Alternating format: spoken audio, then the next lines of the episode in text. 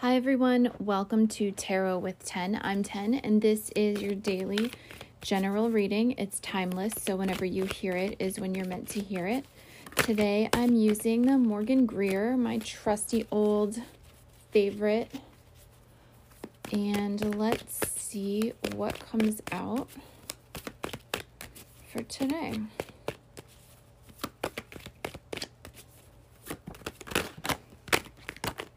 Okay, we'll go with those. Bottom of the deck, we have the Four of Wands. We love to see that because there's a couple reasons. The basic, right, most prominent is that this is like a marriage or a union card. There's a celebration, there's a party, there's a joining of these two posts with these two posts with the, you know, flowers and the celebration. So it's like joining two sides.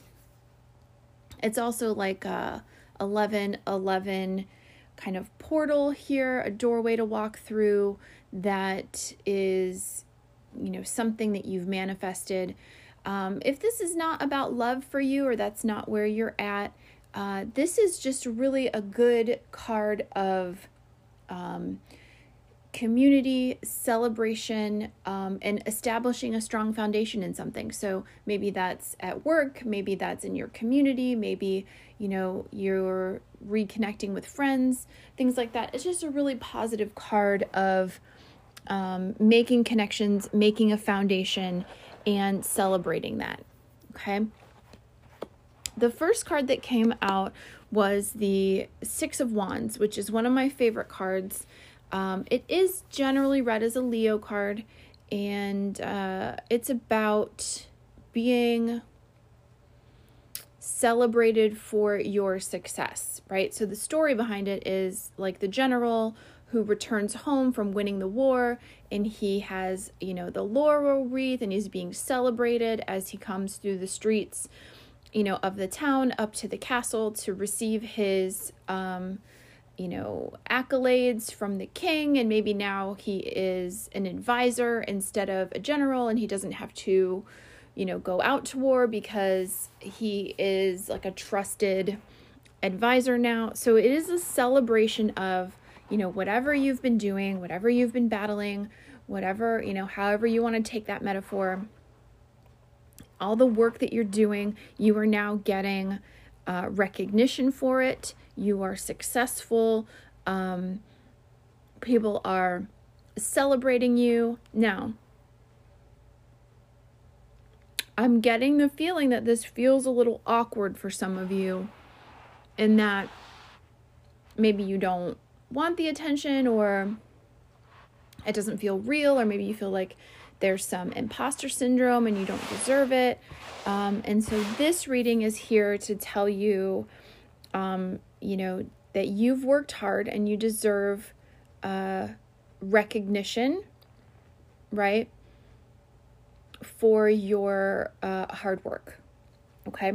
If it feels like you haven't been doing hard work, it's like I have just been, you know, following along, doing my day, I don't feel like I've done anything above and beyond, I would just say that trust other people to know when you've helped them or not, right? If somebody wants to celebrate you, trust that they, you know, feel that you've done work that needs to be celebrated. A lot of times we're hard on ourselves. We're like, oh, that's just, you know, the normal day to day, when, you know, somebody else can think like, no, you're really doing above and beyond.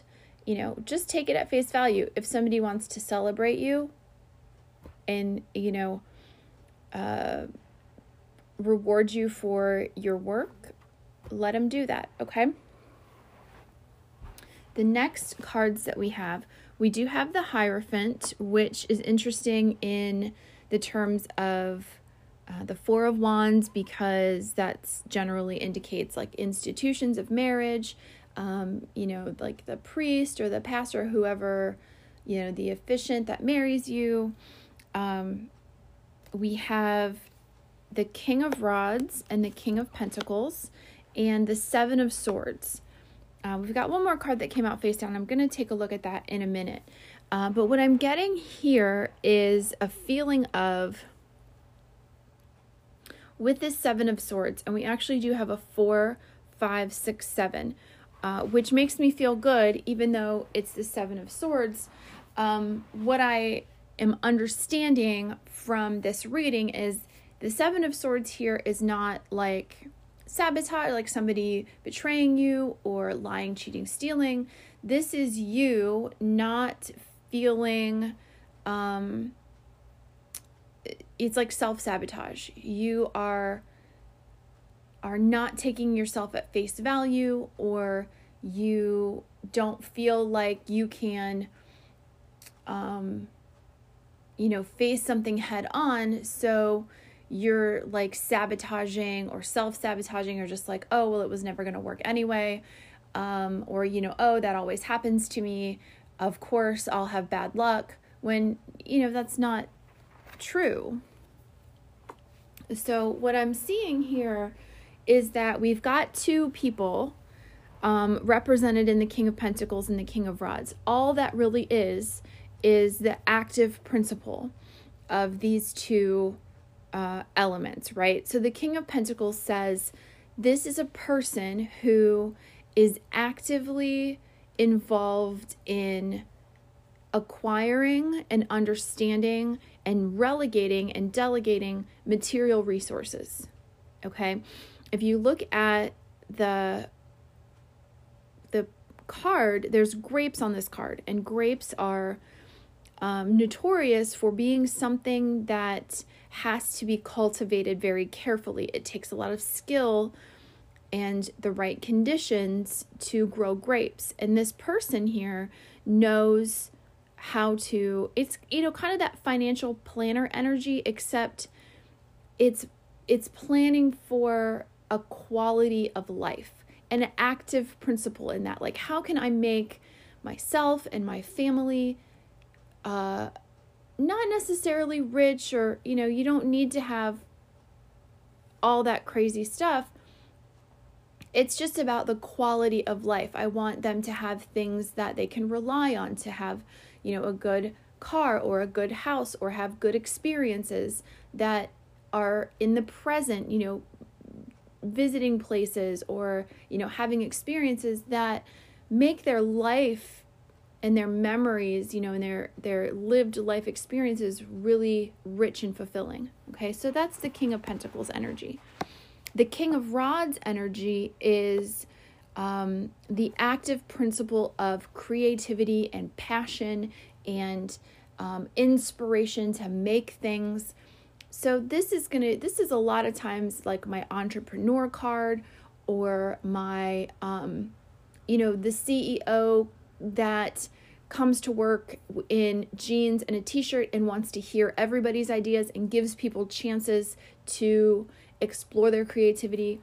So that's this kind of energy that I see coming together.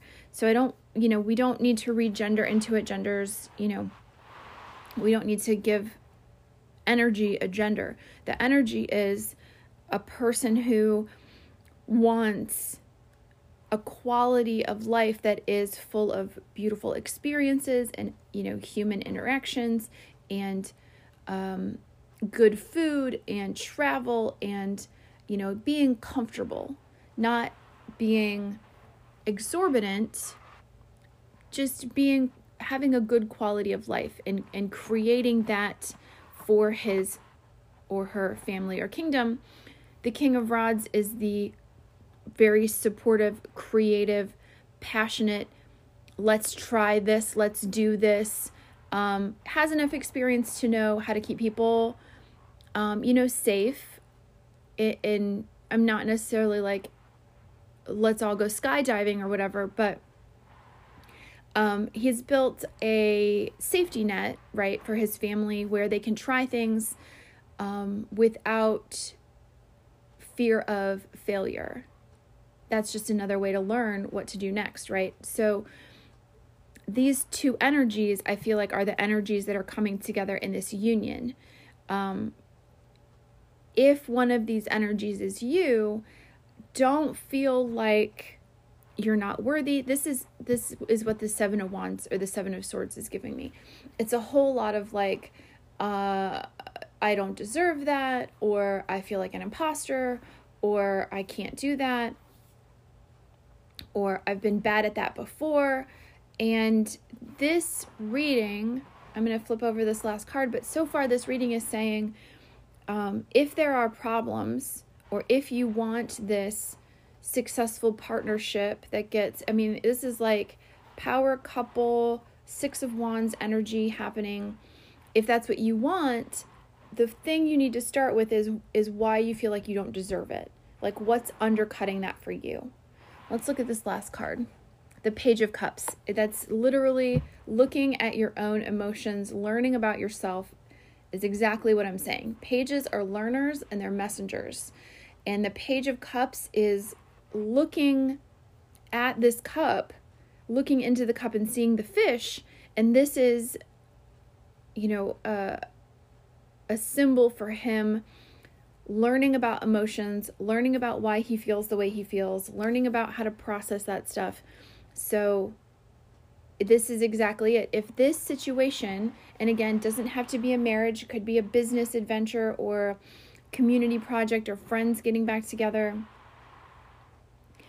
If this is for you, this is what you want, but you feel like I don't deserve this, or I haven't worked hard enough for this, you know, this Six of Wands, I haven't, I'm just doing my normal stuff. I haven't, you know, done anything above and beyond. I don't deserve this celebration. That's what you need to reflect on. Why do you feel like you don't deserve this happiness and this stability and this creativity and this community? Why do you feel like, and I'm getting with someone here, it is about the ritual of it. So however you celebrate a union in your religious or cultural beliefs, it's like, I don't deserve a marriage, or I don't deserve this union, or I don't deserve to have it blessed by our holy people or whatever. There's something there. Why would your love or your company or your friendship or your whatever not be worthy in your eyes of a ritual performance for it, like a ritual, community ritual for it? And if that priest or that pastor or celebrant or whatever refuses to do it, then why is that a community you feel like you need to be a part of? Those are all kind of the reflection things that I'm seeing. Like, if, you know, if this is what you want and you feel like you don't deserve it, that's what needs to happen. If you do feel like you deserve it, it could be that there's somebody younger than you or less experienced than you who doesn't understand what's happening or why it's happening this way, and that person needs some attention and some discussion and some kind of insight. Okay, so overall it looks really wonderful. I mean, this is a really great power couple, power merger, whatever you want to look at it, that is blessed, it's successful, it's beautiful. And we just need to make sure that we're not, you know, sabotaging it ourselves, and making sure that the other people who are involved in this understand why it's happening. Okay. All right. Thank you guys so much for joining me, and I will talk to you again soon.